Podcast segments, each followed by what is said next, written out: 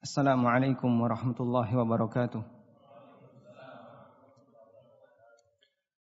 الحمد لله رب العالمين الذي هدانا لهذا وما كنا لنهتدي لولا أن هدانا الله. لقد جاء رسل ربنا بالحق ونودوا عن تلكم الجنة أورثتموها بما كنتم تعملون. وأشهد أن لا إله إلا الله وحده لا شريك له. وأشهد أن محمدا عبده ورسوله. Salawatu rabbi wa salamu alaihi wa ala alihi wa sahbihi wa man tabi'ahum bi ihsanin ila yaumiddin. Alhamdulillah kita bersyukur kepada Allah Subhanahu wa taala yang telah memberikan kemudahan bagi kita untuk melaksanakan sekian banyak tugas dan kewajiban serta ibadah terutama ibadah yang kita laksanakan sepanjang bulan Ramadan. Dan kita tidak lupa memohon kepada Allah Semoga Allah Subhanahu wa taala menerima amal yang telah kita lakukan. Satu nilai yang luar biasa ketika Allah Subhanahu wa taala menerima amal kita di bulan Ramadan. Makanya Bapak Ibu dianjurkan untuk saling mengucapkan taqabbalallahu minna wa minkum. Semoga Allah Subhanahu wa taala menerima amal kita semua. Kemudian hadirin makan Allah, tidak lupa kita layak bersyukur kepada Allah dengan sebuah nikmat yang luar biasa terutama bagi masyarakat Lamongan. Allah Subhanahu wa taala telah menganugerahkan kepada kita satu masjid yang viralnya luar biasa di dunia maya dan di dunia nyata. Lebih terkenal dibandingkan Masjid Namirah lebih dikenal dibandingkan dengan alun-alunnya. Walhamdulillah banyak orang yang datang ke sini bahkan untuk hanya sebatas wisata sudah jadi salah satu destinasi wisata, tujuan wisata bagi masyarakat Lamongan maupun di luar Lamongan. Namun kita perlu ingat bahasanya masjid itu dibangun bukan untuk keindahannya, bukan untuk dikagumi kemegahannya, namun masjid dibangun untuk mengagungkan pemilik masjid, Allah Subhanahu wa taala. Sebagaimana Allah berfirman dalam Al-Qur'an, "Fi buyutin azinallahu an turfa wa yuzkara fiha ismuhu yusabbihu lahu bil ghudwi wal asal. Di rumah-rumah Allah, di situlah Allah syariatkan kepada kita semua. An turfa wa yuzkara fiha ismuhu untuk diagungkan, diangkat dan diangkat nama Allah Subhanahu wa taala. Dan di sanalah nama Allah Subhanahu wa taala disucikan setiap pagi dan sore. Karena itu hadirin makan Allah, Sehebat apa pun sebuah bangunan, meskipun itu dalam rangka dijadikan sebagai tempat ibadah, termasuk masjid. Ketika Anda melihatnya dan Anda kagum, jangan lupa kepada Allah Subhanahu wa taala. Karena itu kita sayangkan jika ada sebagian jamaah yang datang masuk masjid hanya untuk selfie. Saya sudah sampai Namiro, disar ke mana-mana. Namiro, oh Namiro. Nah, kemudian tersebar viral ke mana-mana lebih diagungkan masjidnya dibandingkan pemilik masjidnya. Sebaliknya sebagai muslim seharusnya sikapnya bukan seperti itu. Kita mengingat nama Allah Subhanahu wa taala mengagungkan Allah karena masjid ini dibangun bukan untuk dikagumi bangunannya, tapi dalam rangka untuk diagungkan Allah Subhanahu wa taala. Makanya jamaah yang Allah, keindahan sebuah bangunan ini pernah menjadi salah satu di antara tradisi masyarakat jahiliyah di masa silam. Sehingga ada salah satu di antara mereka yang ingin mencoba untuk menandingi Ka'bah. Mereka adalah orang-orang yang berada di daerah Yaman. Ketika itu dipimpin oleh Abroha. Jadi Abroha pada saat melihat kenapa masyarakat Arab mereka berkumpul di Ka'bah. Padahal suasana Ka'bah biasa-biasa saja. Tapi kenapa Ka'bah bisa menjadi magnet bagi masyarakat? Akhirnya Abroha iri. Gimana caranya dia bisa membuat bangunan yang menarik perhatian masyarakat Jazirah Arab sehingga mereka tidak datang ke Mekah tapi datang ke Yaman. Kemudian Abroha membuat bangunan yang sangat megah. Bangunannya berlapis emas namanya Kulais. Bangunan ini namanya Kulais. Kenapa disebut Kulais? Karena bangunan ini sangat tinggi. Sehingga siapa pun yang sampai di bangunan itu dia akan dongak melihat saking tingginya bangunan itu sampai pecinya jatuh. Dan peci itu dalam bahasa Arab namanya apa? Kolan suah. Makanya kemudian bangunan ini dikenal dengan kulais. Karena siapa pun yang datang ke sana pasti kolan suahnya jatuh. Dan tradisi ini menjadi tradisi jahiliyah. Karena itulah zaman yang dimakan Allah Subhanahu wa taala.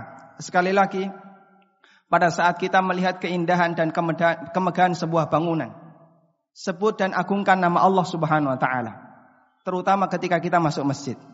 Anda datang ke sini dalam rangka mengagungkan Allah bukan untuk selfie.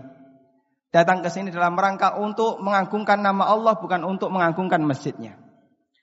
Baik, kemudian jamaah dimulakan Allah Subhanahu wa taala sesuai dengan pengumuman yang disampaikan, insya Allah dalam waktu kurang lebih satu jam kita akan mengupas tentang bentuk dosa besar yang disebut oleh Nabi SAW dalam hadis riwayat Bukhari Muslim sebagai salah satu al-mubiqat. Apa itu mubiqat? Mubiqat artinya dosa yang membinasakan yaitu dosa riba. Jamaah yang dimulakan Allah Subhanahu wa taala, saya awali dari sebuah kisah yang pernah terjadi di zaman Imam Malik bin Anas rahimahullah. Beliau gurunya Imam Syafi'i. Suatu ketika ada orang yang pulang malam. Kemudian di tengah perjalanan orang ini melihat ada sekelompok pemuda yang mabuk. Mabuk karena minum khamr. Dalam kondisi mabuk, orang ini berusaha untuk yata'aqarul qamar, berusaha untuk menggapai bulan. Kalau Anda berada di permukaan bumi melihat ke atas ke bulan, coba angkat tangannya, bulan itu bisa ditutupi dengan satu jempol.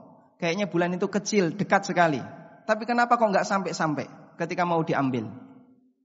Spontan orang yang lewat ini langsung berpikir, Subhanallah, seperti inikah bahayanya Khomer? manusia yang awalnya akalnya sehat walafiat, dia bisa berpikir normal, tiba-tiba jadi gila gara-gara minum khamar. Sehingga dia mencoba untuk mengambil bulan.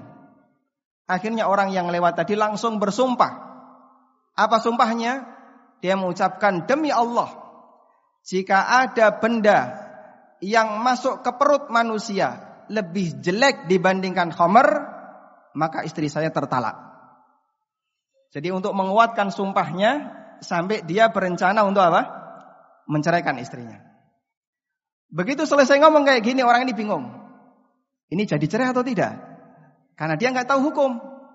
Akhirnya dia mencari referensi siapakah ulama yang bisa memberikan jawaban untuk kasus yang dia alami. Maka datanglah beliau kepada Imam Malik. Sesampainya di Imam Malik, Imam Malik langsung mengatakan, "Irji hatta andura ila mas'alatik." Silahkan kamu pulang dulu. Saya mau pelajari kasus yang telah kamu alami. Ini sekelas Imam Malik, Pak ya. Ketika beliau mendapatkan sebuah pertanyaan, nggak tahu jawabannya, nggak ngarang. Tapi bagaimana? Saya pelajari terlebih dahulu. Gurunya Imam Syafi'i. Pulanglah orang ini. Besok harinya dia datang lagi menghadap Imam Malik. Begitu sampai di depan pintu rumahnya Imam Malik, Imam Malik, Imam Malik langsung mengatakan, imra'atu katalikun. Istrimu jadi tertala. Artinya apa?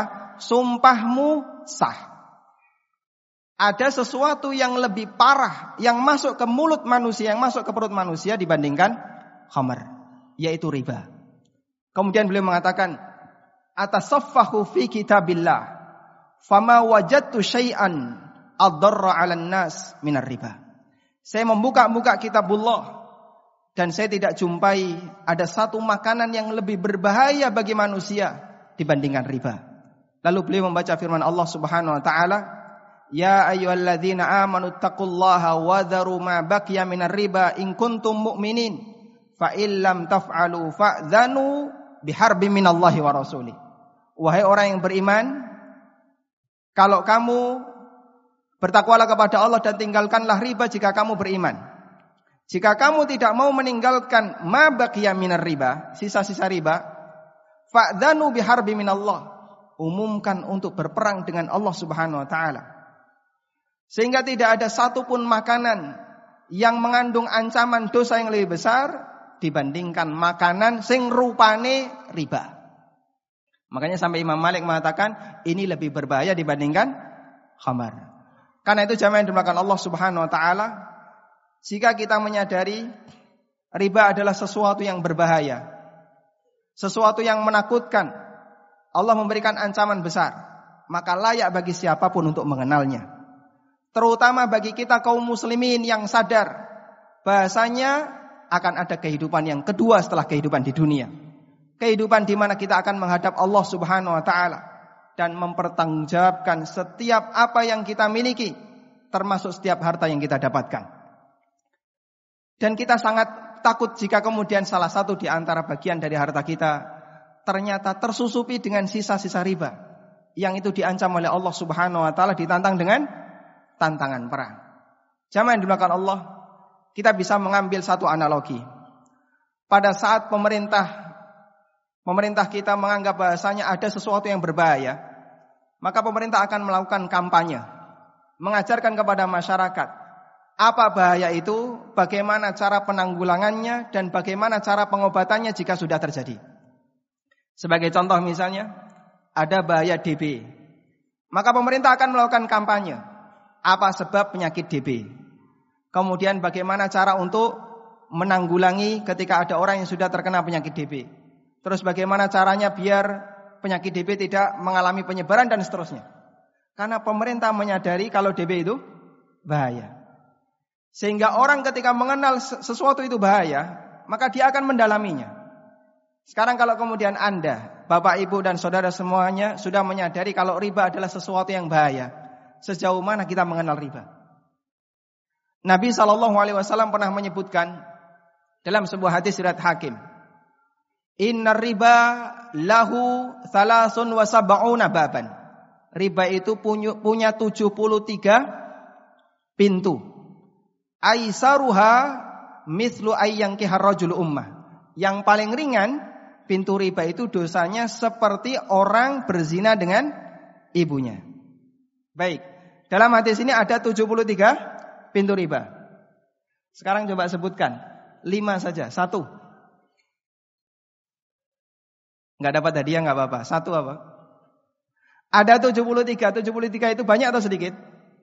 Banyak. Jumlahnya banyak, semuanya berbahaya. Yang paling ringan seperti berzina dengan ibunya. Bapak ibu disuruh nyebutkan lima saja. Satu. Pinjam meminjam, utang maksudnya. Utang. Dua. Jual beli. Tiga. Utang rentuk, dodolan rentuk, meneng wae ning omah gitu. Apa Pak pintu-pintu riba Pak? Satu Mas. Asuransi yang ketik berikutnya. Kredit. Tukar tambah emas, apa lagi? Ya. Kita suruh nyebutkan lima kesulitan ya. Itu pun rombongan. Padahal jumlahnya banyak. Berbahaya, jumlahnya banyak, sementara kita disuruh menyebutkannya nggak bisa. Barangkali ada salah satu di antara kita yang sudah terjerumus ke dalamnya namun kita nggak sadar. Karena kita nggak kenal. Makanya ada sebuah pepatah mengatakan, "Araftu syarra la li syarr, walakin li tawaqqihi. Faman lam ya'rifi syarra minal khair yaqa' fihi." Saya mengenali keburukan, mengenali kejahatan bukan untuk mengamalkannya. Namun tujuan besarnya apa? Agar saya bisa menghindarinya. Karena sesuatu itu kalau berbahaya maka kita layak untuk mengkampanyekannya ke masyarakat. Perkenalkan kepada masyarakat biar mereka semuanya bisa berusaha untuk menghindarinya. Namun sayang, jarang kita jumpai ada stiker yang isinya kampanye tentang bahaya riba. Sering kita menjumpai ada stiker awas bahaya laten korupsi. Awas bahaya AIDS. Awas bahaya HIV atau bahaya DB dan seterusnya. Coba Anda nggak stiker awas bahaya riba? atau awas bahaya syirik atau awas bahaya-bahaya perbuatan dosa besar yang lainnya. Jarang kita jumpai. Dan bahkan kampanye semacam ini tidak dilakukan oleh pemerintah kita. Karena itulah jamaah yang dimakan Allah Subhanahu wa taala. Tugas Anda selaku kaum muslimin yang menyadari tentang bahaya riba layak untuk mengampanyekan ini. Sampaikan kepada masyarakat tentang bahaya riba. Alhamdulillah sekarang sudah banyak sekali berbagai macam gerakan anti riba. Ada berbagai macam komunitas yang mereka semuanya fokus memerangi riba. Ada MTR ya, masyarakat tanpa riba, ada apalagi PTR pengusaha tanpa riba, ada NTR notaris tanpa riba dan ada banyak lagi kelompok-kelompok yang anti riba. Walhamdulillah. Ini salah satu di antara upaya untuk memerangi riba. Meskipun ya adanya riba masih semarak di masyarakat. Baik, sekarang kita akan mengenal riba lebih dekat. Bapak Ibu bisa perhatikan slide yang ada di samping kanan kiri. Lihat materi lebih penting dibandingkan lihat pemateri ya. Ada apa dengan riba? Riba secara bahasa dari kata roba yarbu yang artinya tumbuh dan berkembang. Allah Subhanahu wa taala bercerita tentang hukuman yang Allah berikan kepada musuh para nabi. Allah mengatakan fa'asau rasula rabbihim fa'akhadahum akhdatan rabiyah. Musuh para nabi itu bermaksiat mendurhakai rasul Tuhan mereka. Lalu Allah Subhanahu wa taala memberikan siksa kepada mereka dengan siksaan robiyah. Apa makna siksaan robiyah? Robiyah artinya siksaan yang terus-menerus diberikan.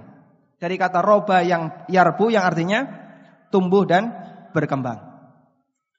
Bagian dari rahmat Allah kepada kaum mukminin.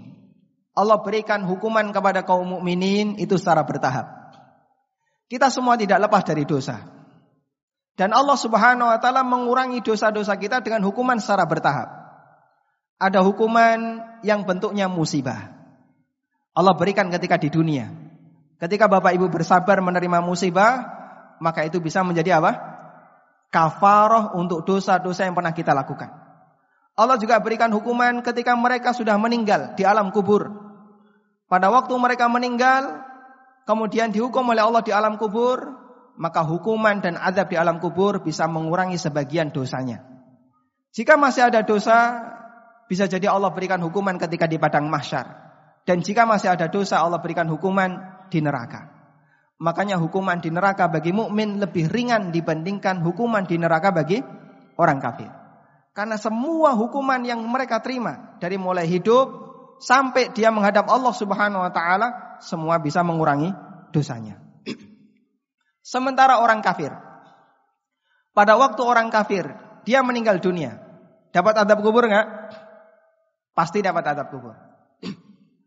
Kemudian setelah mereka dibangkitkan, apakah adab kuburnya ini mengurangi dosanya? Tidak. Dosanya tidak berkurang sama sekali karena Allah Subhanahu wa taala tidak akan pernah mengampuni dosa kekufuran. Karena itulah adab yang diberikan kepada orang kafir disebut oleh Allah Subhanahu wa taala dengan akhzatun rabiyah. Siksaan yang rabiyah yaitu siksaan yang terus-menerus diberikan kepada orang kafir itu tanpa ujung. Nikmat yang luar biasa ketika Allah Subhanahu wa taala berikan kita iman meskipun kita tidak pernah memintanya.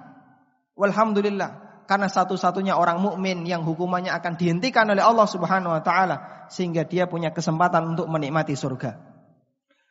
Kemudian kata roba juga kita jumpai di firman Allah surat Al-Hajj ayat yang kelima. Allah mengatakan fa idza anzalna 'alaihal ma'ah tazzat warabat wa ambatat. Kemudian apabila telah kami turunkan air di atas permukaan bumi, ihtazzat, bumi itu bergetar, warobat dan tumbuh. Roba di situ maknanya adalah bumi tumbuh dengan berbagai macam tumbuhan yang ada di permukaannya. Selanjutnya tentang makna riba secara istilah. Ada dua pengertian riba secara istilah yang diberikan oleh para ulama.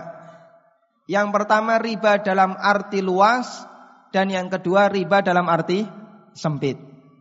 Riba dalam arti luas pengertiannya adalah semua transaksi yang haram dalam Islam.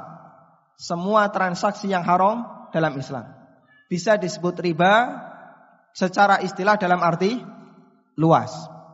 Ada beberapa penggunaan istilah ini yang disebutkan oleh para sahabat.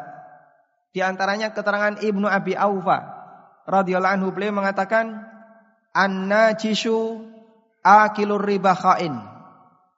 Orang yang melakukan transaksi najas, dia pemakan riba, pengkhianat. Dia pemakan riba, pengkhianat. Apa itu transaksi najas?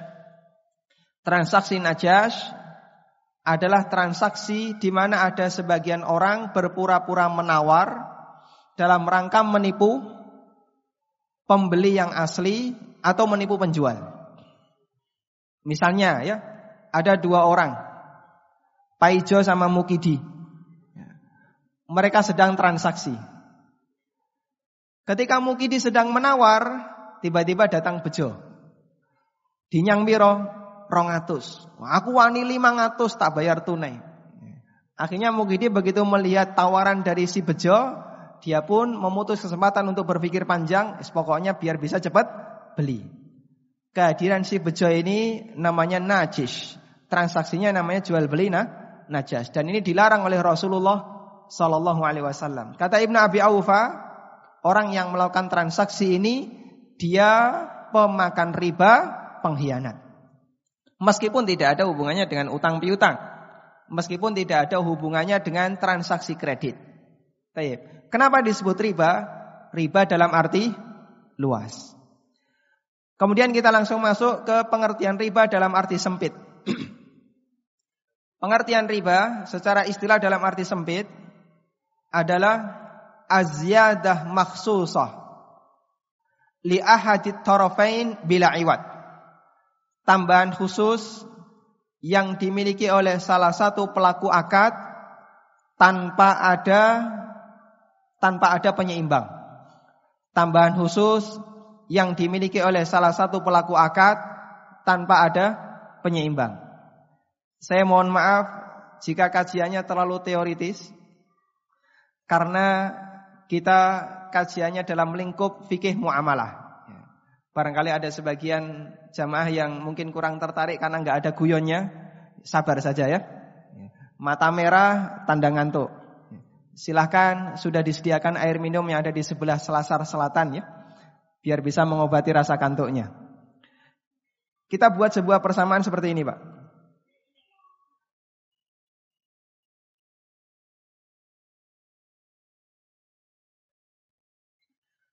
Jadi pengertian riba secara istilah bisa kita buat ilustrasi seperti ini.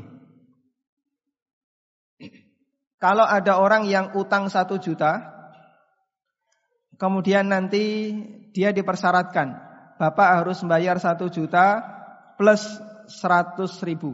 Nah, maka tambahan seratus ribu di sini apa? Riba. Kenapa disebut riba? Karena seratus ribu ini tidak ada penyeimbangnya. Apa penyeimbangnya di situ? Enggak ada. Dia menerima serat, uh, satu juta, waktu dia mengembalikan satu juta plus seratus ribu tanpa ada penyeimbang. Ketika tidak ada penyeimbang, tambahan ini statusnya riba. Coba anda bandingkan dengan yang kedua. Ada orang punya uang satu juta, kemudian dia gunakan untuk usaha. Lalu dia mendapatkan satu juta, plus 500 ribu. Baik. Apa penyeimbang 500 ribu ini? Apa penyeimbangnya? Usaha. Sehingga 500 ribu ini boleh atau tidak diterima? Boleh. 100 ribu karena tidak ada penyeimbang statusnya riba. 500 ribu meskipun lebih besar. Karena ada penyeimbang hukumnya halalan tayyibah. Maka masalah riba tidak melihat dari sisi nominalnya. Lu kue badi oke kok halal. Padahal aku mau badi saide. Lihat bagaimana cara Anda bertransaksi. Kalau Anda bertransaksinya keliru, mendapatkan keuntungan tanpa penyeimbang, maka keuntungan ini hukumnya haram.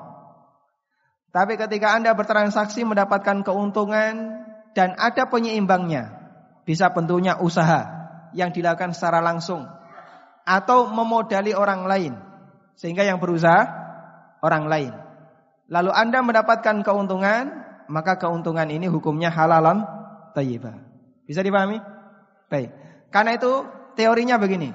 Semua tambahan yang diperoleh seseorang dari hasil transaksi yang di situ tidak ada penyeimbangnya, maka tambahan ini hukumnya haram. Baik dari transaksi jual beli atau dari transaksi asuransi atau dari transaksi MLM maupun yang lainnya. Makanya riba bisa menyusup ke semua transaksi yang dilakukan oleh masyarakat kita. Karena itulah tadi dalam hadis disebutkan pintu riba jumlahnya banyak. Baik. Kemudian jamaah yang dimulakan Allah Subhanahu wa taala, sebelum lebih detail kita akan melihat hukuman bagi pelaku riba di lima fase kehidupan manusia.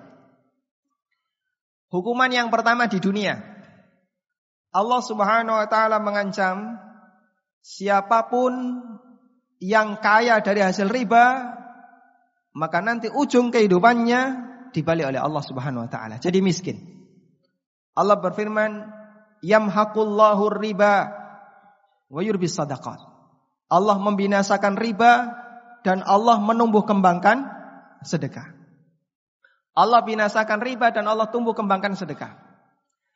Ketika ada orang ngutangi orang lain satu juta, lalu dia mendapatkan satu juta seratus, secara dohir hartanya bertambah atau berkurang? Bertambah. Secara dohir hartanya bertambah. Anda punya uang, lalu Anda sedekahkan.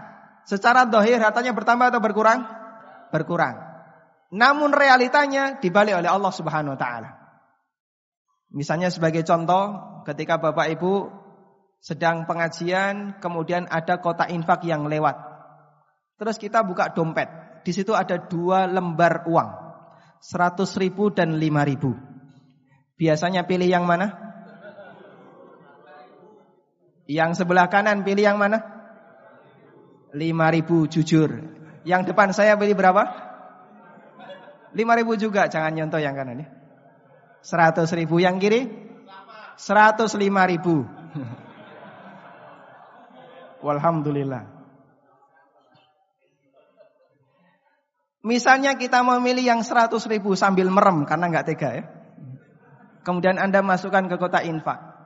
Secara dohir berkurang. Namun oleh Allah subhanahu wa ta'ala ini dibalik. Makanya kata Ibnu Katsir ketika beliau menafsirkan ayat ini. Hada mim muamalat mim muamalatillah binaqidihi. Ini salah satu di antara contoh ketika Allah bermuamalah dengan hambanya, Allah balik kondisi hambanya. Orang yang terlalu terobsesi dunia, terlalu ingin sukses dunia, dibalik oleh Allah gagal di dunia. Sementara mereka yang terobsesi akhirat, ingin sukses di akhirat, dibalik oleh Allah Subhanahu wa taala sukses dunia akhirat. Dan salah satu di antara contohnya ini. Karena dia rakus terhadap dunia sampai ketika nolong orang harus pakai bayaran. Ditambahi riba. Dibinasakan oleh Allah Subhanahu wa taala. Bagaimana cara Allah membinasakannya? Kata Ibnu Katsir, Allah membinasakan riba, ayyudhibuhu. Allah hilangkan harta itu. Imma bi ayyudhibahu bil kulliyah. Bisa bentuknya dengan Allah hilangkan 100% dari tangan pemiliknya. Atau yang kedua, Allah haramkan keberkahan harta yang dia miliki sehingga hartanya tidak bisa memberikan manfaat sedikit pun. Karena itulah kata para ulama terbukti ancaman ini bisa kita lihat di masyarakat. Banyak sekali orang yang kaya dari hasil riba di ujung akhir kehidupannya jadi miskin. Dan ini seperti yang dinyatakan oleh Nabi sallallahu alaihi wasallam dalam hadis riwayat Ibnu Majah, "Ma ahadun aktsara minar riba illa kana akibatu amrihi ila killatin. Siapa pun yang memperbanyak harta dari cara riba, maka Allah Subhanahu wa taala nanti akan jadikan ujung hayatnya jadi miskin. Bapak Ibu bisa lihat ada banyak sekali orang yang dulu mengumpulkan harta dari hasil riba. Para karyawan bank ribawi. Sampai pensiun utangnya belum lunas. Sampai pensiun utangnya belum lunas. Subhanallah. Sebagai bukti nyata bahasanya orang yang kaya dari hasil yang kotor maka dia tidak akan bisa menikmati kekayaannya di akhir hayatnya. Makanya kalau ada orang yang ingin jadi miskin di akhir hayat, kumpulkan harta dengan cara riba. Jaminan ketidaksejahteraan di akhir hayat. Kemudian yang kedua, ancaman di alam kubur. Disebutkan dalam hadis riwayat Bukhari, Nabi Shallallahu Alaihi Wasallam pernah bercerita tentang mimpi beliau. Dan kita tahu yang namanya mimpi para nabi itu statusnya adalah wahyu. Beda dengan mimpi kita ya. Kalau mimpi kita bukan wahyu. Karena mimpi kita kecampuran basah. Kalau mimpi para nabi wahyu. Makanya waktu Ibrahim alaihissalatu wassalam bermimpi menyembelih putranya Ismail, beliau mengatakan kepada Ismail, "Ya bunayya inni ara fil manam anni adzbahuka fandur madza tara." Wahai anakku, saya bermimpi ketika saya tidur, saya menyembelih kamu. Menurut kamu bagaimana? Jawaban Ismail karena beliau memahami status mimpi bapaknya, Ismail mengatakan, "Ya abati fa'al ma tu'mar." Wahai bapakku, laksanakan apa yang diperintahkan kepadamu. Berarti mimpinya Ibrahim adalah perintah Allah Subhanahu wa taala. Karena mimpi Nabi adalah wahyu. Nabi Muhammad SAW pernah bermimpi. Dalam mimpi beliau, beliau melihat berbagai macam kejadian aneh. Salah satu di antara potongan kejadian aneh yang beliau saksikan adalah wa ataina ala nahrin min damin. Kami mendatangi sungai yang airnya adalah darah. Di samping sungai ada orang yang berdiri membawa batu. Sementara di tengah sungai ada orang yang berusaha untuk berenang menepi. Berenang di sungai darah. Fa'aqbala ar-rajulul ladzi nahar. Orang yang berenang di tengah sungai ini berusaha untuk menepi. Fa idza arada ar-rajulu ay yakhruja ramar rajulu bihajarin fi famihi. Setiap kali mau ke tepi, dilempari oleh orang yang berdiri tadi dengan batu sampai masuk ke mulutnya. Dilempari sampai kelologen watu masuk ke mulutnya. Akhirnya balik lagi ke tengah. Dan begitu seterusnya sampai yang dikehendaki oleh Allah Subhanahu wa taala. Berapa lama dia mengalami semacam ini wallahu alam. Dan ini terjadi ketika di alam kubur. Dihukum oleh Allah Subhanahu wa taala dalam bentuk disiksa di sungai darah. Nah kemudian ketika Nabi SAW selesai melihat kejadian ini, beliau bertanya kepada Jibril, beliau bertanya kepada malaikat dan dijawab oleh malaikat itu adalah hukuman bagi orang yang pemakan riba. Al jaza min jinsil amal. Balasan sejenis dengan amal. Dulu waktu di dunia dia menjadi lintah darat ketika di alam kubur dihukum oleh Allah Subhanahu wa taala berenang di sungai darah. Kemudian hukuman yang ketiga Hukuman ketika yaumul ba'ats. Persis ketika dia dibangkitkan. Allah Subhanahu wa taala mengatakan, "Alladzina ya'kuluna riba la yaqumuna illa kama yaqumul ladzi yatakhabbathu syaitan minal mas." Orang yang makan riba, dia tidak bangkit kecuali seperti berdirinya orang yang kemasukan setan karena ketempelan penyakit gila. Sehingga orang ini dalam kondisi dibangkit atau ketika dibangkitkan itu dalam kondisi sempoyongan, tidak normal. Kata Ibnu Abbas ketika beliau menafsirkan ayat ini, akilur riba yub'atsu yaumal qiyamati majnunan yukhna. Orang yang makan riba dibangkitkan besok di hari kiamat seperti orang gila yang tercekik.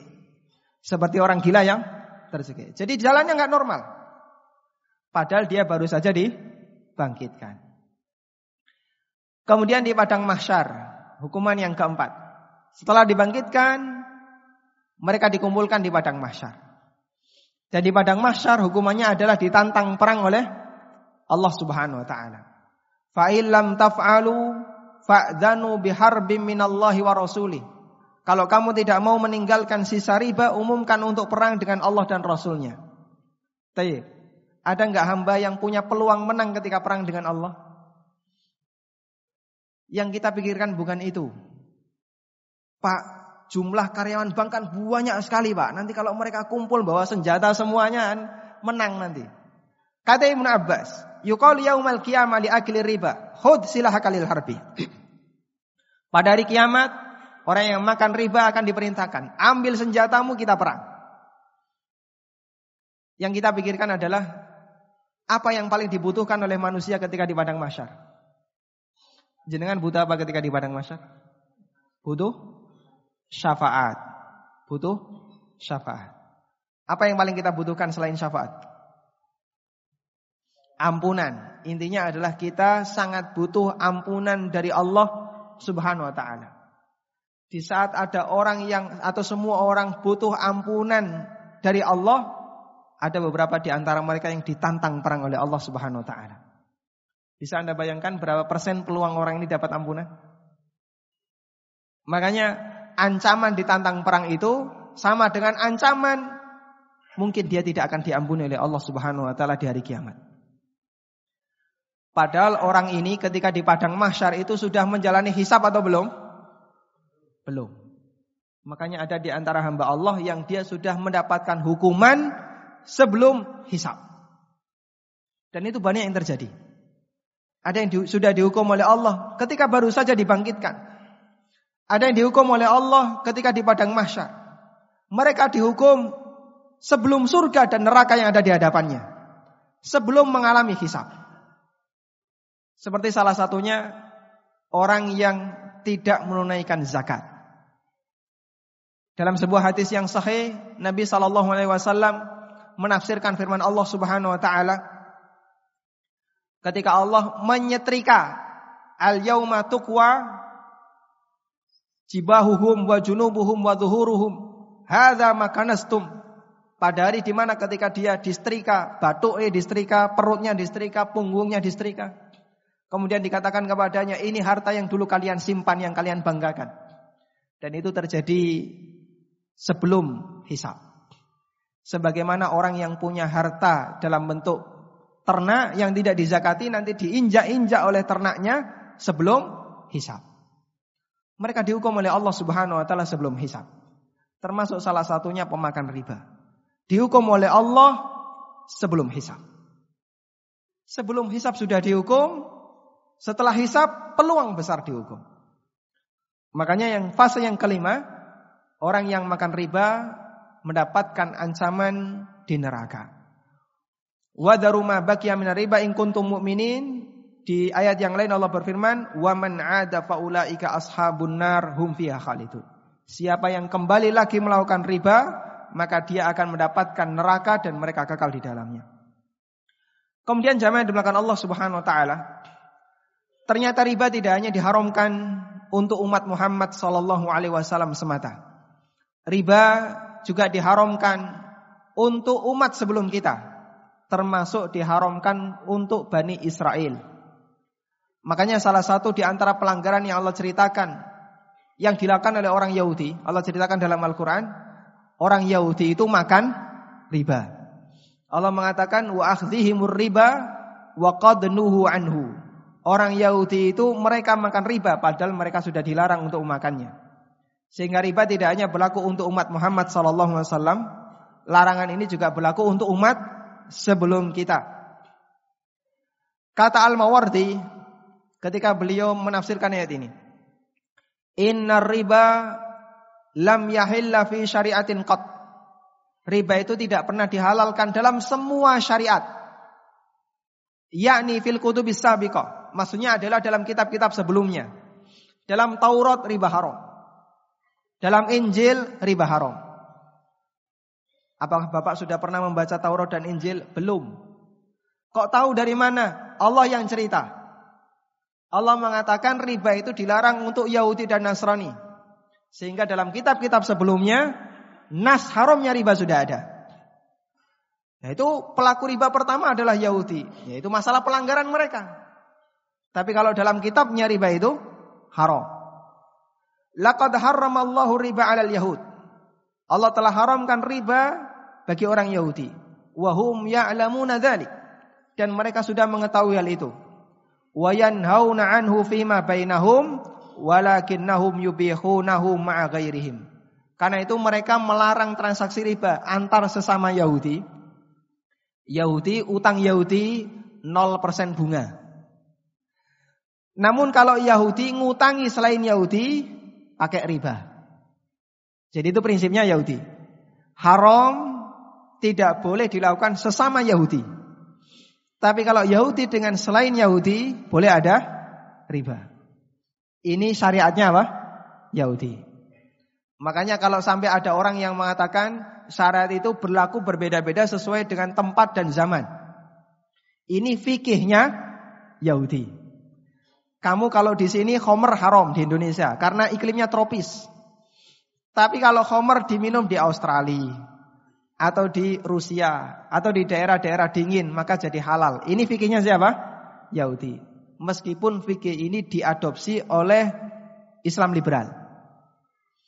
Makanya salah satu di antara kaidah mereka adalah taghayyurul ahkam bitaghayyiril azminati wal makan. Hukum bisa berubah karena waktu dan tempat. Homer haram di Indonesia, tapi kalau di Jepang sake halal. Kenapa? Karena di sana musim dingin dan itu sedang diembuskan kepada masyarakat. Mereka ingin menciptakan syariat yang sekupnya lebih kecil, bukan untuk universal seluruh dunia. Makanya ada gerakan namanya Islam Nusantara. Yang itu hanya berlaku untuk sekup Nusantara. Padahal Islam itu rahmatan lil alamin. Nah itu fikirnya Yahudi itu. Niru gaya orang Yahudi. Di sebagian tempat berlaku aturan syariat. Di tempat yang lain aturan tidak berlaku. Syariat di Nusantara berbeda dengan syariat yang ada di Mekah. Syariat di Mekah nanti berbeda dengan daerah yang lain. Maka pakaian syar'i di Papua adalah koteka. Karena menyesuaikan dengan kondisi daerahnya masing-masing. Subhanallah kalau itu terjadi walhamdulillah banyak kaum muslimin yang menolaknya. Makanya hadirin bahkan Allah gerakan Islam Nusantara itu hakikatnya adalah mau mempersempit ajaran Islam. Allah sudah menyatakan wa ma arsalnaka illa rahmatan lil alamin. Tidaklah aku mengutus semua Muhammad kecuali bagi rahmat untuk seluruh alam. Menjadi rahmat bagi seluruh alam. Maka tidak ada istilah rahmatan li nusantara. Tapi rahmatan lil alamin. Karena itu jamaah yang dibilangkan Allah Subhanahu wa taala. Riba tetap haram baik dilakukan di Indonesia, di negeri muslim maupun di negeri kafir. Tidak ada istilah prinsip riba haram di negeri muslim, halal di negeri kafir. Karena syariat Allah itu satu untuk seluruh penduduk bumi dan tidak dibeda-bedakan antara satu tempat dengan tempat yang lain. Kemudian jamaah yang Allah, ada satu kejadian menarik yang ini terjadi sebelum Rasulullah Sallallahu Alaihi Wasallam diutus jadi nabi. Kejadian ini ada ketika Ka'bah runtuh karena kebanjiran. Jadi ketika Nabi Sallallahu Alaihi Wasallam di usia 25 tahun, ada yang mengatakan di versi yang lain 30 tahun. Nabi SAW diangkat jadi Nabi usia berapa? 40 tahun. Kurang lebih 10 atau 15 tahun sebelum beliau diutus jadi Nabi. Ka'bah pernah mengalami kebanjiran sampai runtuh. Ya. Waktu itu belum ada kiswah seperti yang kita kenal. Sehingga tidak dipindah ke sini ya. ya. Tidak ada hubungannya. Ya. Di belakang Allah. Ka'bah runtuh sampai Hajar Aswad lepas dari tempatnya. Kemudian orang musyrikin Quraisy mereka bertekad, kita harus membangun kembali Ka'bah. Nah, sebelum mereka merenovasi Ka'bah, membangun ulang Ka'bah, ada satu peringatan yang disampaikan oleh salah satu pemuka mereka, namanya Abu Wahab bin Abid bin Imron dari suku Mahzum. Bani Mahzum itu termasuk bani yang terhormat di kalangan Bani Quraisy. Salah satu orang dari suku Mahzum adalah Abu Jahal. Dulu sebelum Islam datang, dia itu gelarnya Abul Hakam. Sang bapak kebijaksanaan. Kemudian Islam datang, Nabi SAW mengganti namanya menjadi Abu Jahal. Bapak kebodohan. Karena Abu Wahab ini punya posisi di kalangan orang Quraisy, dia ngasih peringatan. Apa peringatannya? Ya ma'syara Quraisy, la tudkhilu fi bunyaniha min kasbikum illa thayyibah. Jangan sampai kalian melibatkan uang urunan untuk pembangunan Ka'bah kecuali dari hasil yang halal. Lalu dia merinci apa saja yang enggak boleh. La yadkhulu fiha mahru bagiyin. Tidak boleh uang dari hasil pelacuran. Tidak boleh uang dari hasil riba dan tidak boleh uang dari hasil mendolimi orang lain. Itu wajib semuanya harus dihindari. Sebenarnya mereka orang yang kaya. Hartanya banyak. namun dominan penghasilan mereka dari hasil riba. Hasil menyewakan budak wanita, hasil pelacuran. Menjual homer, menjual barang-barang haram, termasuk nipu orang lain dan mendolimi orang lain.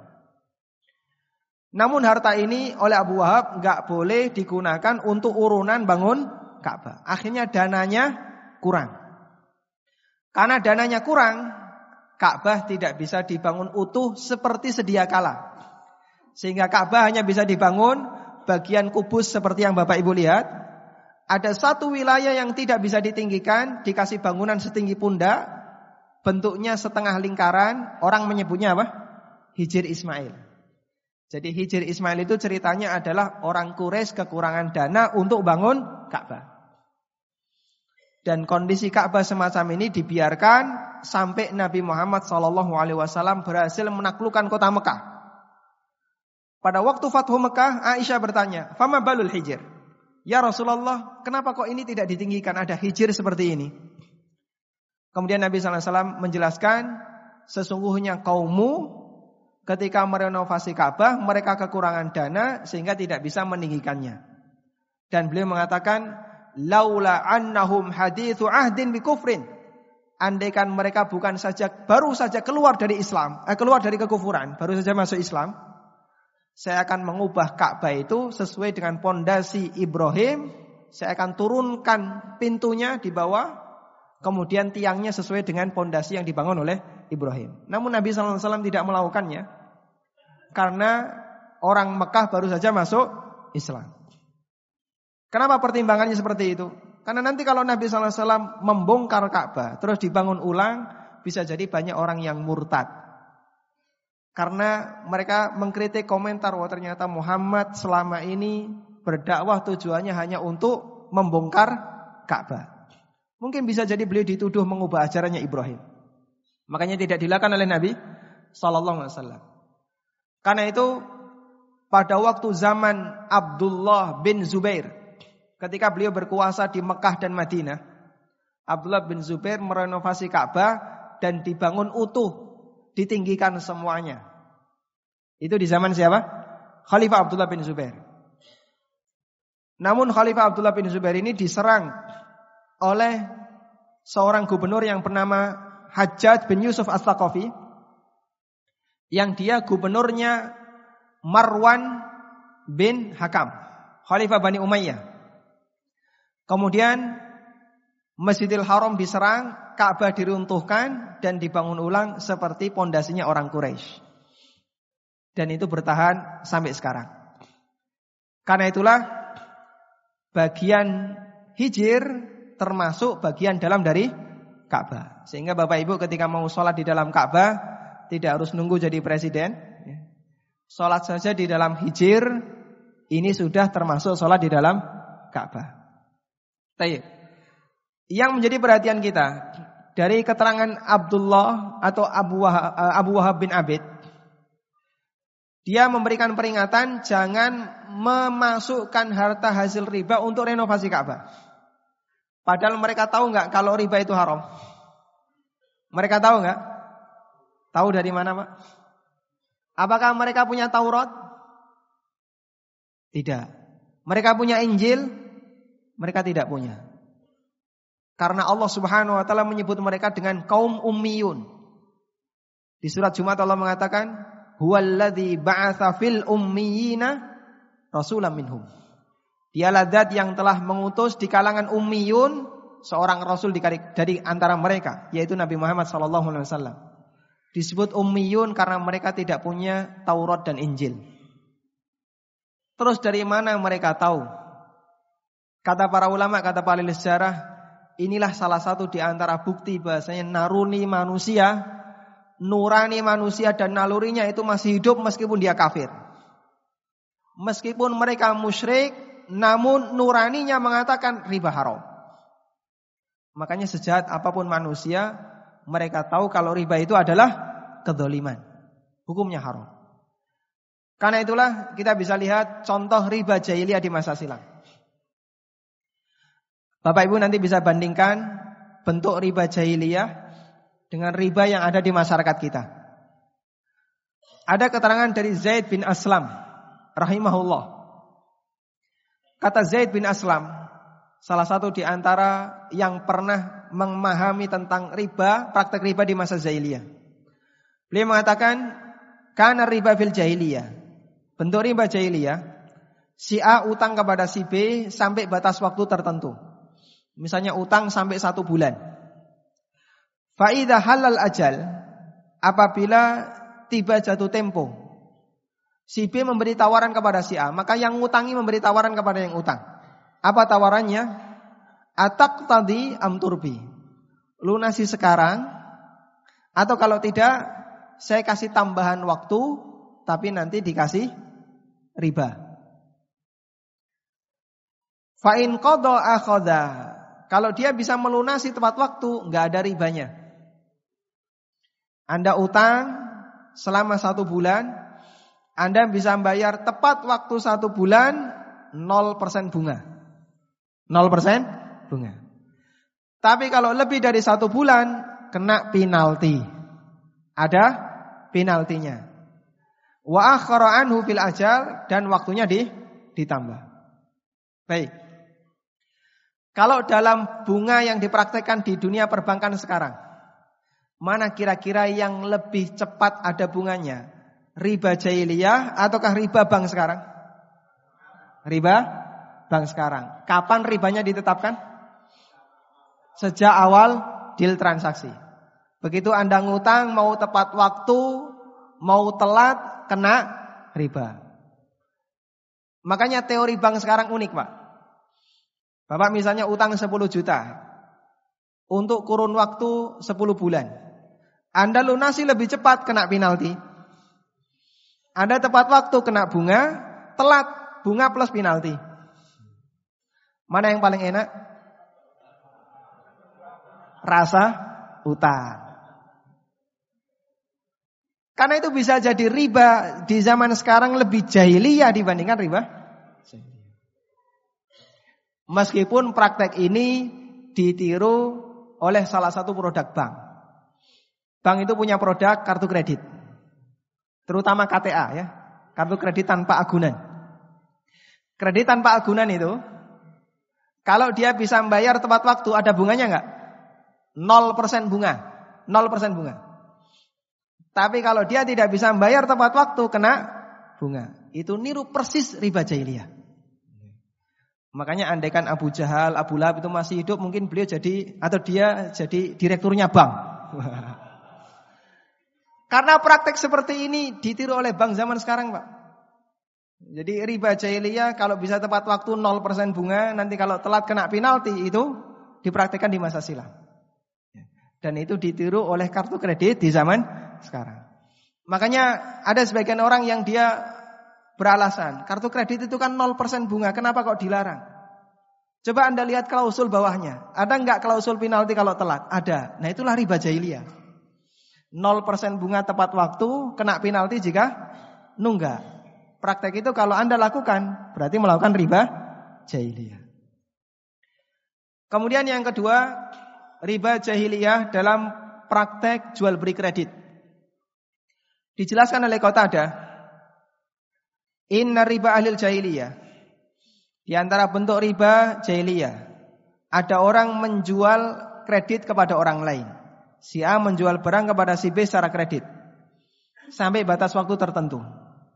Faidah halal ajal ketika sudah datang batas waktunya walam yakun inda sahibi qada. Sementara si pembeli tidak bisa melunasi zada wa akhara anhu. Maka batas pelunasannya ditambah tapi harganya di, dinaikkan. Ini ada orang yang beli perahu harganya 1 M untuk cicilan selama satu tahun. Kalau dia tidak bisa lunas selama satu tahun, maka nanti 1,2 M tambah 200 juta. Nggak bisa lunas selama 2 tahun, nanti tambah jadi 1,5 selama 3 tahun dan begitu seterusnya. Adanya kenaikan harga ketika masa pelunasannya ditambah, ini salah satu di antara bentuk praktek riba jahiliyah. Dan kita bisa lihat praktek semacam ini dilakukan oleh sebagian leasing yang dia masih menggunakan transaksi riba di tempat kita. Jadi mereka sudah membuat daftar cicilan ya.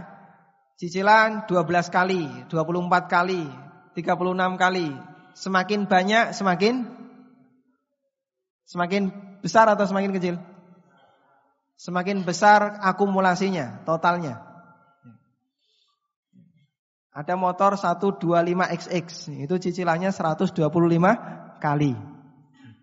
Hadirin bahkan Allah, mereka punya prinsip gini. Kalau dia tidak bisa nyicil 12 kali langsung lompat ke sebelahnya. Padahal harganya lebih mahal. Gak bisa di kolom yang kedua masuk ke kolom yang ketiga. Dan itu semakin mahal. Semakin banyak waktu, rentang waktu yang diberikan semakin tambah harga. Ini salah satu di antara praktek riba jahiliyah dalam transaksi kredit. Dan itu riba jahiliyah yang diharamkan oleh Allah Subhanahu wa taala dalam berbagai ayat yang tadi kita baca. Kemudian zaman dilakukan Allah setelah kita memahami teori riba, mengenal pengertiannya dan beberapa bentuk riba yang terjadi di zaman jahiliyah, kita akan melihat lebih dekat bentuk transaksi riba yang terjadi di masyarakat kita. Sebelumnya ada satu kaidah yang perlu Bapak Ibu hafalkan. Tidak hafal teks Arabnya nggak apa-apa, yang penting bahasa Indonesia-nya hafal. Kaidah ini pernah disampaikan oleh seorang sahabat yang bernama Fudolah bin Ubaid. Kata Fudolah bin Ubaid, "Kullu qardin jarra naf'an fawar riba." Semua transaksi utang piutang yang menghasilkan manfaat hukumnya riba. Semua transaksi utang piutang yang menghasilkan manfaat hukumnya riba. Baik. Kita akan terapkan salah satu contoh kaidah ini untuk melihat lebih dekat bentuk-bentuk riba yang terjadi di masyarakat kita. Yang pertama, bentuk riba yang pertama, memanfaatkan barang gadai. Memanfaatkan barang agunan. Hadirin yang Allah, sekecil apa pun manfaat yang kita dapatkan ketika kita ngutangi orang lain, menurut kaidah tadi hukumnya haram karena itu riba. Termasuk di antaranya adalah memanfaatkan barang gadai. Satu contoh, ada seorang petani, dia punya dua petak sawah. Tapi dia nggak punya modal untuk tanam. Akhirnya dia utang ke tetangganya yang kaya. Aku utang 10 yuto. Ini saya gadekan sawahku yang di sebelah atau petak sebelah kanan. Selama saya belum bisa melunasi 10 juta, silakan garapan sawahku, engkau nek hasil ya panganan, silakan. Transaksi ini hukumnya apa? Riba. Karena mengambil manfaat dari barang yang digadekan termasuk salah satu bentuk riba. Ada keterangan dari Anas bin Malik, "Idza aqrada ahadukum qardan fa'ahda lahu au hamalahu 'ala dabah fala yarkabha wala yakbal. Kalau kamu ngutangi orang lain terus orang yang kamu utangi dia ngasih hadiah atau ngasih boncengan gratis, tumpangan gratis. Misalnya Bapak Ibu ngutangi tukang ojek atau tukang becak. Terus ketemu di jalan. Wah, aku ndek utang karo wong iki. Terus ditawari, monggo Pak jenengan naik tak antar sampai rumah free gratis. Naik becak gratis karena ngutangi hukumnya riba. Naik becak ribawi.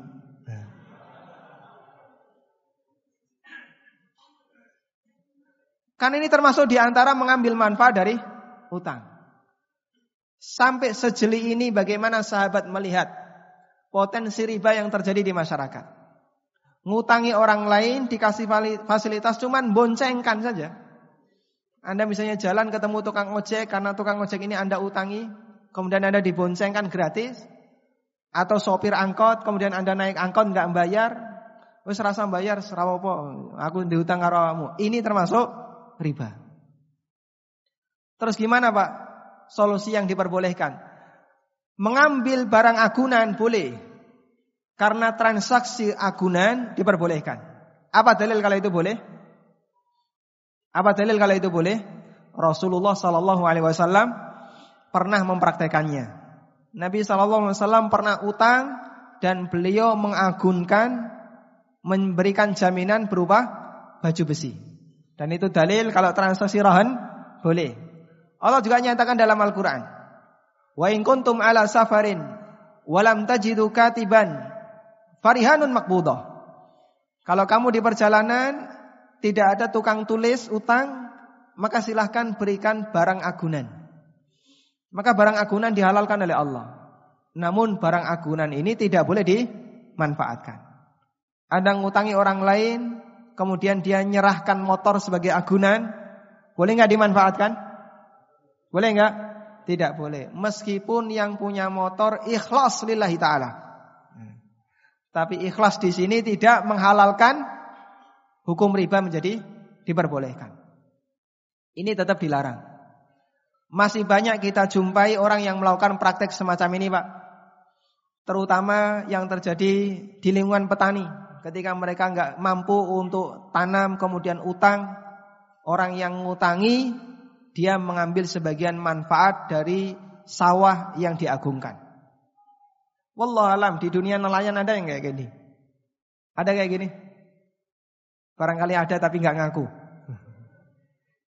Kemudian yang kedua, Contoh bentuk transaksi riba yang juga terjadi di masyarakat kita. Ini terjadi ketika tukar menukar uang yang sama. Rupiah pecahan 100 ribu. Pas musim lebaran ditukar dengan pecahan berapa? 5 ribu atau 10 ribu. Biasanya ada selisih nggak Pak? Selisih 10 ribu.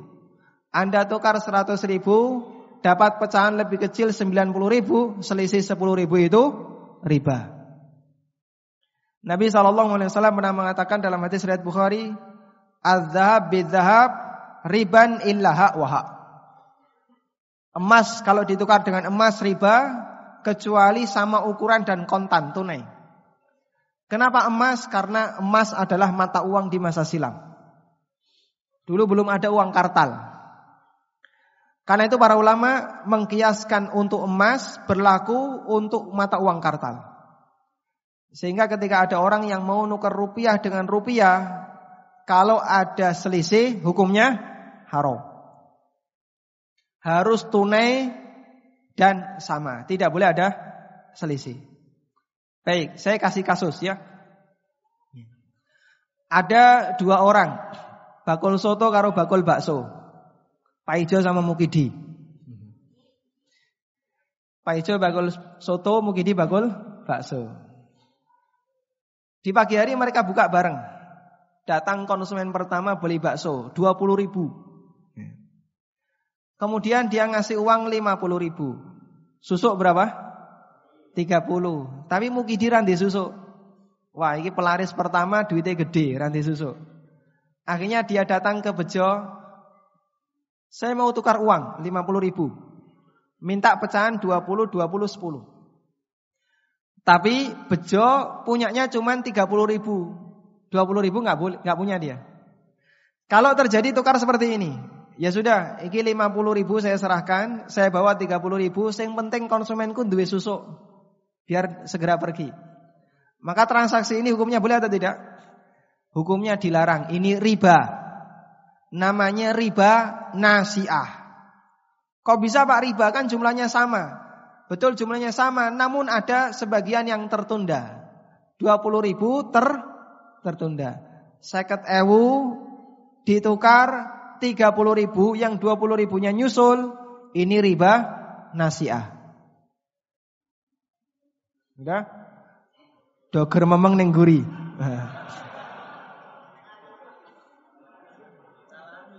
Wes ngalami berarti ya.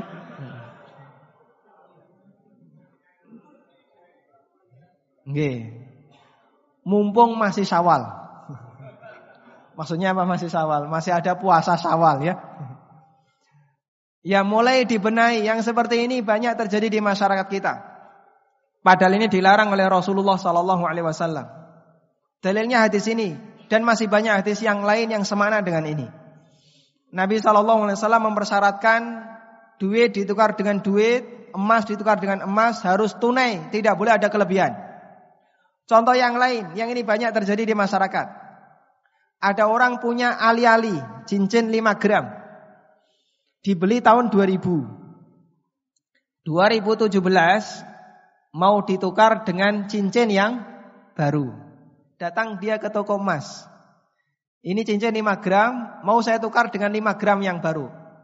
Tombok enggak? Tombok enggak?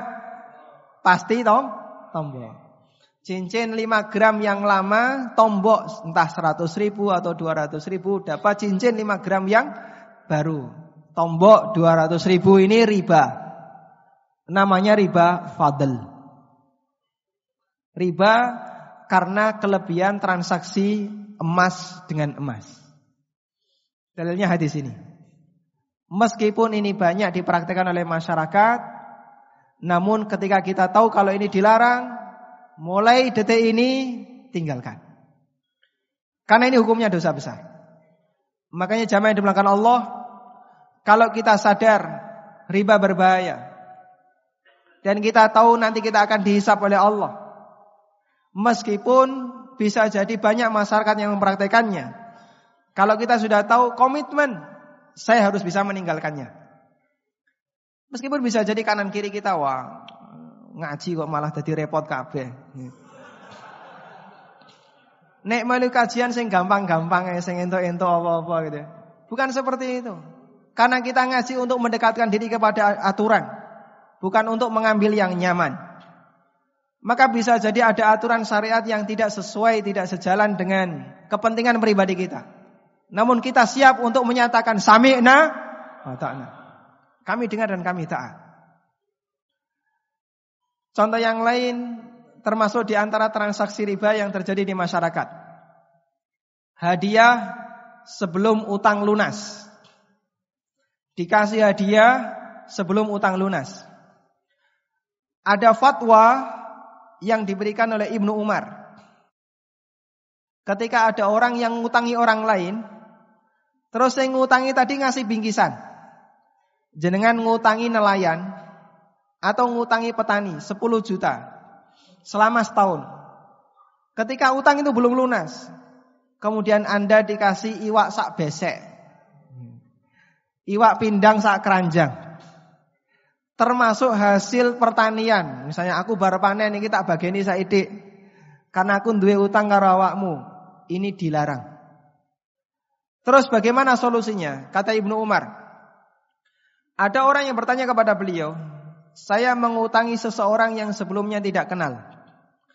Lalu dia memberi hadiah yang banyak kepadaku, apa yang harus aku lakukan? Kata Ibnu Umar, rudda ilai hadiyata au ihsib halahu. Tolak hadiahnya, tolak pemberiannya, atau yang kedua, dihitung sebagai cicilan. Dihitung sebagai cicilan. Misalnya Anda ngutangi seorang petani 5 juta. Terus dia ngasih beras 10 kilo. Ya. Pak ini bar panen, aku durung iso ngelunasi utang, durung iso nyicil, tak kai beras 10 kilo. Baik. Ada dua ada dua cara.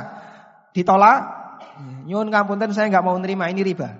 Atau yang kedua, ini boleh diterima, tapi ditanya harganya. 10 kilo regane piro? Ya 10 kilo satu sewu misalnya. Sudah Anda catat, berarti dia sama dengan nyicil 100 ribu.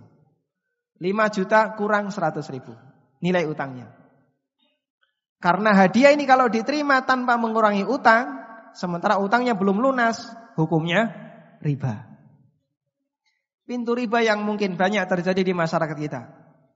Dauke, dauke, pesisir pantai itu Pak, pantura itu. Saya ngutangi para nelayan nih kok. Nah itu perlu dikasih peringatan kayak gini. Karena biasanya ketika dia ngutangi para nelayan kok nuse teko. Urangi teko gitu. Nah, di sini banyak dauke di sini. Jamaah yang dimulakan Allah, fatwa ini juga pernah disampaikan oleh sahabat Ibnu Abbas radhiyallahu anhuma ketika beliau ditanya orang yang dikasih hadiah dalam bentuk ikan. Saya ngutangi seorang penjual ikan senilai 20 dirham. Lalu dia menghadiahkan ikan yang kuperkirakan harganya 13 dirham. Kata Ibnu Abbas, khud minhu sab'ata darahim. Karena iwake wis pangan, berarti ikan ini sudah tidak bisa dikembalikan. Karena kamu sudah memanfaatkan ikan itu, maka utangmu tinggal tujuh dirham. Khudh minhu sab'ata. Karena itu ambil kembaliannya senilai tujuh dirham. Yang tiga belas dirham ke mana? Dibayar pakai ikan. Ini salah satu di antara fatwa para sahabat untuk menunjukkan betapa waspadanya mereka terhadap riba. Sampai hadiah mereka sadari ini nggak boleh sehingga ketika mereka menerimanya maka hadiah ini dihitung sebagai bagian dari pelunasan, bagian dari cicilan. Kecuali jika hadiah itu sudah menjadi kebiasaan sebelum ada transaksi utang piutang. Contohnya gimana Pak? Sebelum ada transaksi utang piutang, mereka sudah sering ngasih hadiah. Misal ya, ada kakak adik. Mereka setiap lebaran sering berbagi parcel. Entah adik ngasih parcel ke kakak, atau kakak ngasih hadiah ke adik. Suatu ketika adik utang ke kakak, atau kakak utang ke adik. Apakah tradisi ngasih parcel ketika lebaran diputuskan gara-gara utang? Jawabannya utang tidak memutus silaturahmi. Ini kaidahnya. Utang tidak boleh memutus silaturahmi. Karena itu selama tradisi memberi hadiah itu sudah menjadi kebiasaan sebelumnya. Karena mungkin hubungan keluarga, dia kakak adik atau dia teman akrab, setiap kali lebaran nanti ngasih parcel. Maka silahkan tetap dilestarikan. Tapi nilainya sama dengan sebelumnya. Tidak boleh ditambah, ya, tidak boleh ditambah. Hadiah ini boleh diterima karena hadiah ini tidak ada sangkut pautnya dengan utang piutang. Sehingga ini tidak terhitung sebagai riba. Lain halnya kalau hadiah itu ada peningkatan. Misalnya dulu ya. Sebelum utang sering ngasih hadiah. Satu black kongguan tapi isinya rengginang. Nah. Itu sebelum utang. Begitu utang, kongguan isinya ya betul kongguan asli. Nah ini nggak boleh ya. Jadi harus sama. Dulu isinya rengginang, sekarang juga isinya rengginang.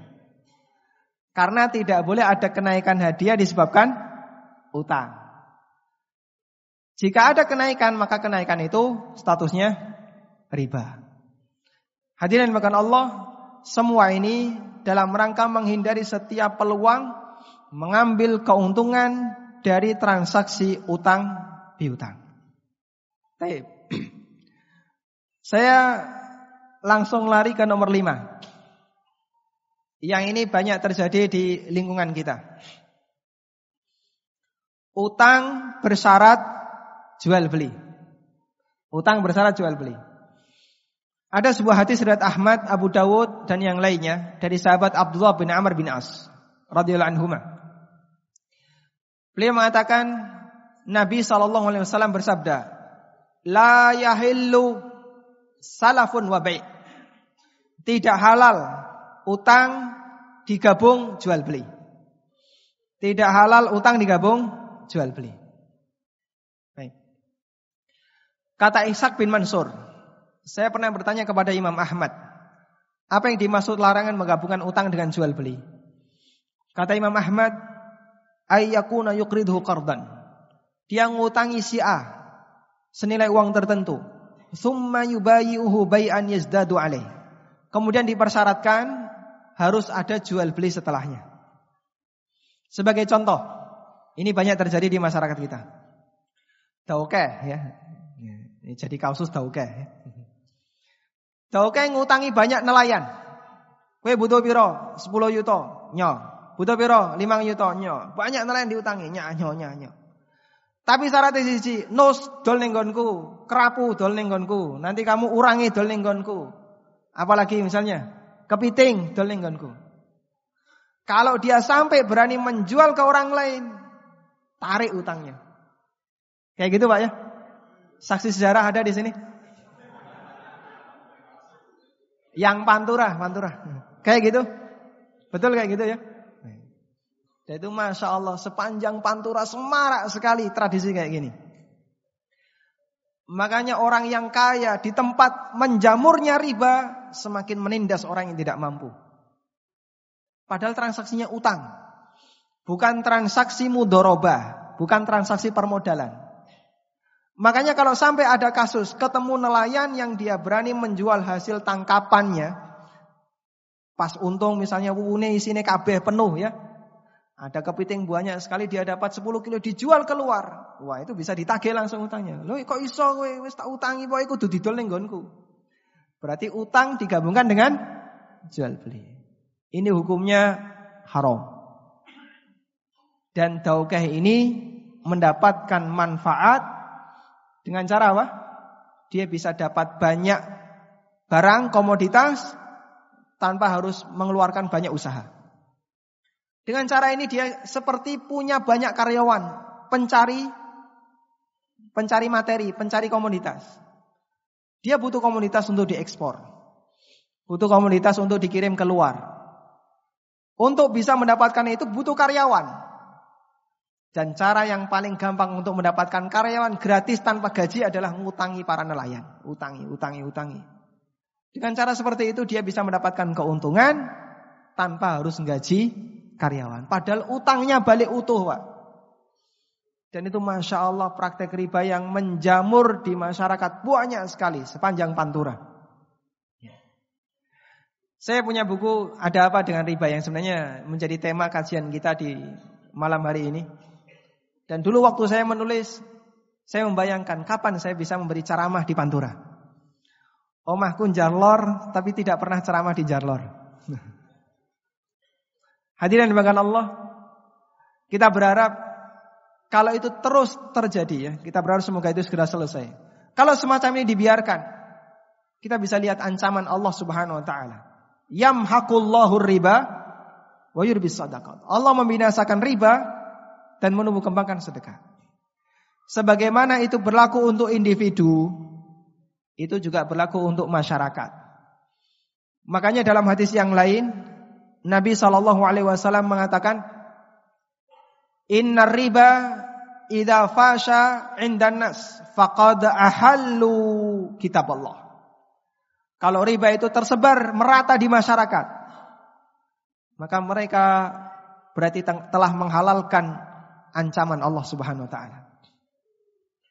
Makanya bahayanya tidak hanya berlaku bagi pelaku. Bisa jadi bahayanya merembet ke kita. Bahayanya imbasnya kita juga kena. Sehingga tidak hanya pelakunya yang mendapatkan bahayanya ketika di dunia, termasuk kita yang berada di lingkungan mereka juga bisa jadi turut mendapatkannya. Makanya hadirin bahkan Allah, kewajiban bagi mereka yang tahu ngasih tahu kepada yang belum tahu kalau ini berbahaya. Bahayanya tidak hanya kena kamu tapi juga kena saya. Karena setiap maksiat itu tidak hanya Dampak buruknya tidak hanya kena bagi pelakunya, tapi dampak buruknya juga kena bagi lingkungannya. Karena itulah keseimbangan yang dibangun dalam Islam.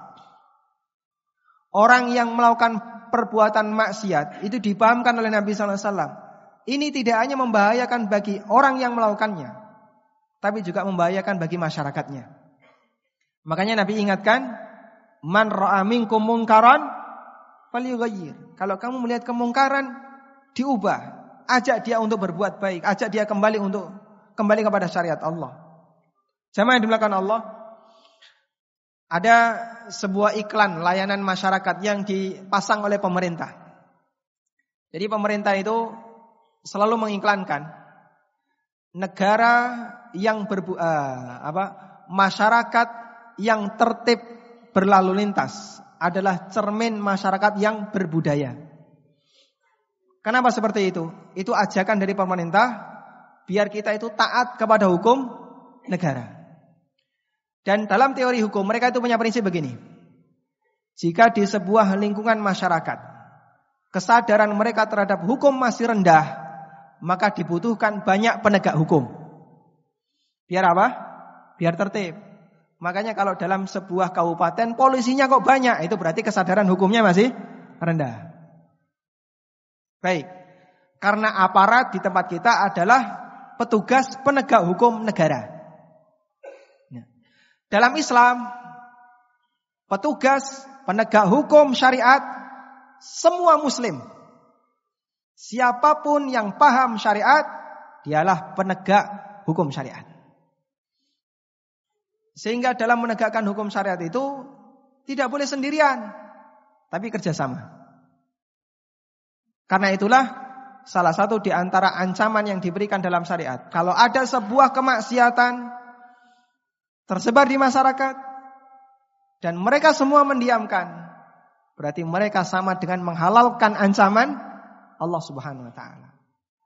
Dampak buruknya tidak hanya berlaku bagi pelaku, tapi dampak buruknya juga bisa terkena bagi lingkungannya. Sehingga Bapak Ibu semuanya kita adalah penegak hukum. Betul di sana ada sebagian yang tanggung jawabnya lebih besar. Semacam para ulama yang mereka lebih banyak kenal dengan hukum. Mereka punya tugas untuk menyampaikan kepada seluruh masyarakat ilmu yang mereka miliki. Dan masyarakat yang sudah tahu ilmu itu punya tugas untuk menyampaikan kepada yang lain yang belum mengetahuinya. Sehingga kita butuh kerjasama hadirin dimakan Allah. Kalaupun itu menjamur di tengah masyarakat, kita punya tugas bersama untuk menyadarkan mereka. Makanya sekali lagi kampanye ini belum final. Sudah ada banyak gerakan anti riba, tapi kita butuh mengiringinya dengan kampanye bersama, mengajak mereka untuk anti riba. Masih banyak masyarakat yang belum kenal aturan semacam ini. Sehingga transaksi riba masih menjamur di masyarakat. Sebagaimana ini juga berlaku di daerah Pantura, ini juga berlaku di daerah pedesaan. Ada orang yang nggak mampu utang kepada orang yang kaya untuk tanam, misalnya tanam lombok atau tanam palawija yang lain. Tapi dengan kesepakatan, kue tak utangi namun dengan syarat, namun dengan syarat, engkau lombokmu didol nenggonku. Sehingga yang kaya semakin kaya, yang miskin semakin tertindas. Dan itulah karakter sebuah masyarakat ketika riba merajalela di mana-mana. Makanya jamaah yang dimulakan Allah, perjuangan kita anti riba juga salah satu di antara manfaat besarnya adalah mengangkat martabat orang-orang yang tidak mampu agar mereka tidak terjebak dalam kemiskinan. Karena salah satu di antara hukuman riba adalah Allah akan berikan hukuman kepada mereka dalam bentuk terjadinya krisis di mana-mana, ada sebagian orang yang atau terjadi kesenjangan yang sangat jauh, yang kaya sangat kaya, yang miskin sangat miskin. Hadirin bahkan Allah Subhanahu wa taala, kita perhatikan praktek semacam ini mungkin perlu kita sampaikan ke masyarakat, menggabungkan antara jual beli dengan utang piutang, hukumnya dilarang. Terus bagaimana Pak? Kalau seperti ini nggak boleh, apa berarti tidak boleh ngutangi orang yang nggak mampu? Banyak nelayan yang ketika mau berangkat dia nggak punya modal. Untuk beli umpan, untuk beli jaring dia nggak punya modal. Mereka terus butuh diloloi utang. Ya silahkan kasih utangan. Tapi tidak boleh ada ikatan jual beli. Jenengan butuh utang berapa? 5 juta. Ini tak kasih tapi cuma 3 juta saja dan tanpa syarat. Gesing penting lunas 3 juta. Tidak ada ikatan apa pun. Sehingga dia mau jual hasil tangkapan ikannya di tempat orang ini maupun di tempat orang lain. Tidak ada kaitannya dengan utangnya. Kalau seperti ini boleh nggak? Boleh. Meskipun nanti bisa jadi dia jual ke dia. Si nelayan ini menjual ke orang yang ngutangi. Tapi kalau ini tanpa syarat diperbolehkan. Kemudian jamaah yang belakang Allah Subhanahu wa taala. Yang terakhir tentang hukum utang uang bayar emas. Utang uang bayarnya pakai emas. Termasuk ya utang di Malaysia pakai ringgit, bayarnya pakai rupiah. Utang di Saudi pakai real, bayarnya di Indonesia pakai rupiah. Boleh enggak yang semacam ini? Yang pertama, Jika disepakati di depan, jika disepakati di depan, utang ringgit tapi nanti bayarnya pakai rupiah, ada beberapa fatwa yang melarang. Karena berarti ini sama dengan transaksi musorofah. Musorofah itu tukar menukar duit dengan duit. Namun tidak tunai. Dan transaksi musorofah yang tidak tunai hukumnya dilarang. Anda menerima ringgit di Malaysia sekarang dan nanti bayarnya pakai rupiah tahun depan. Berarti ada yang tertunda. Ketika ada yang tertunda, ini tidak diperbolehkan. Karena ini termasuk di antara bentuk riba nasiah. Tapi kalau itu tidak ada kesepakatan, ya utang ringgit bayar ringgit. Cuman ternyata ya tidak ada kesempatan ketemu di Malaysia, ketemunya di Indonesia. Boleh nggak dibayar pakai rupiah? Jawabannya boleh. Jawabannya boleh. Nah sekarang yang jadi pertanyaan. Dibayar pakai rupiah dengan harga ringgit waktu utang atau waktu ngelunasi? Dibayar pakai ringgit waktu utang atau waktu ngelunasi? Waktu ngutang. Waktu melunasi. Ada yang jawab waktu utang, ada yang jawab waktu melunasi. Ulama beda pendapat ya. Baik, coba saya buat ilustrasi seperti ini. Ada orang utang 10 juta tahun 2000. 2017 mau dibayar 10 juta. Orang terima, wah saya nggak nompo 10 juta. Loh kok bisa? Saya maunya emas. Maunya emas. Yang jadi pertanyaan, emas waktu dengan harga waktu utang atau waktu melunasi? Hah? Waktu utang. Waktu melunasi. Kalau dia menggunakan emas dengan harga waktu utang, berarti cara ngitungnya gini. Dulu 10 juta, 10 juta dulu tahun 2000, kalau dibelikan emas dapat berapa? Misalnya dapat 50 gram, misalnya ya. Oh, dapat 50 gram. Sudah? Berarti sekarang kamu bayar senilai emas 50 gram terus dirupiahkan. Dirupiah, dirupiahkan. Nah, ketika emas 50 gram dirupiahkan jadinya 12 juta. Maka dia setor uang 12 juta. Boleh nggak kayak gini? Boleh tidak? Boleh. Utang 10 juta, bayar 12 juta. Boleh tidak? Tidak boleh. Tambahan 2 juta ini apa? Riba. Ini nggak boleh. Berarti bukan emas waktu utang. Terus emas waktu kapan? Harga emas waktu ngelunasi. Dia store 10 juta. Wah aku ratompo nek 10 juta.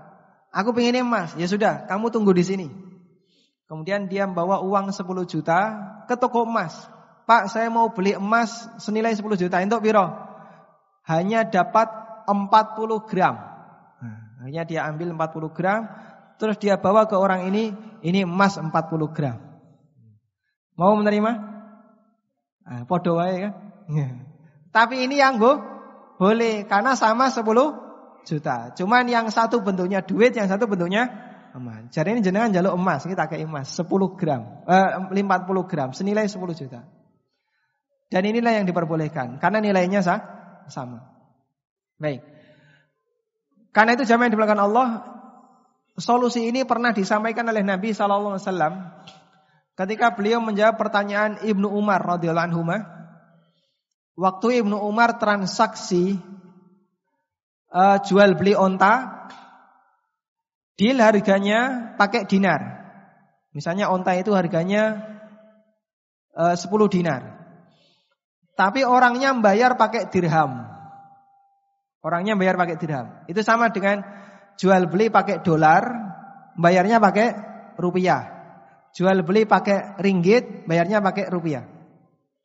Diizinkan oleh Nabi sallallahu alaihi wasallam kata beliau, la ba'sa anta khuda bi si'ri yaumiha ma lam taftariqa wa bainakuma syai'. Boleh kamu transaksi seperti itu dengan harga sama dengan harga hari pembayaran selama kalian tidak berpisah sementara masih ada urusan jual beli yang belum selesai. Jadi yang menjadi acuan adalah harga waktu pembayaran. Satu dinar ketika pelunasan berapa sekarang, bukan dulu. Itulah yang dibayarkan. Sehingga jamaah yang dimulakan Allah, solusi seperti ini diberikan oleh Rasulullah SAW untuk menghindari terjadinya riba. Nah di masyarakat kita kadang ada orang yang utang kemudian bayarnya ada kelebihan, dikonversi pakai emas. Biar rego emas piro. Nah, kayak gitu tidak diperbolehkan. Kecuali dalam satu kondisi yang ini diperbolehkan oleh para ulama yaitu ketika terjadi yang disebut dengan hiperinflasi. Apa itu maksudnya? Ketika ada kenaikan harga yang jauh selisihnya. Contoh, ada orang beli tanah tahun 80. Dilunasi tahun 2017. Dulu tahun 80 tanah 1 hektar harganya 1000 rupiah. Sudah dibayar 500 rupiah. Tahun 2017 mau dilunasi. Bayarnya berapa? Berapa? Nek dibayar 500 rupiah sing duit tanah nangis. Dolim kalau kayak gini. Nggak bisa. Terus gimana? Dalam kasus inilah ulama boleh atau mereka membolehkan konversi ke emas. Karena kalau seperti ini dibiarkan mendolimi orang yang punya tanah. Makanya ketika terjadi kasus sengketa jual beli tanah tahun wolong pulau durung rampung sampai tahun rong ewu belasan tahun tujuh puluh belum rampung sampai sekarang padahal dulu beli sapi hanya dua rupiah misalnya beli tanah satu hektar bisa seribu rupiah mau dilunasi sekarang kok pakai harga dulu rusak nanti masyarakat sementara Allah mengajarkan satu prinsip la tadlimuna wala tudlamun tidak boleh mendolimi dan juga tidak boleh didolimi. Wallahu taala alam sudah jam 9 ya, dan tadi dipesoni oleh panitia tidak ada tanya jawab nggih. Mohon maaf bagi yang sudah menyiapkan pertanyaan bisa disimpan mungkin nanti di kesempatan yang lain kita bisa berjumpa silahkan disampaikan.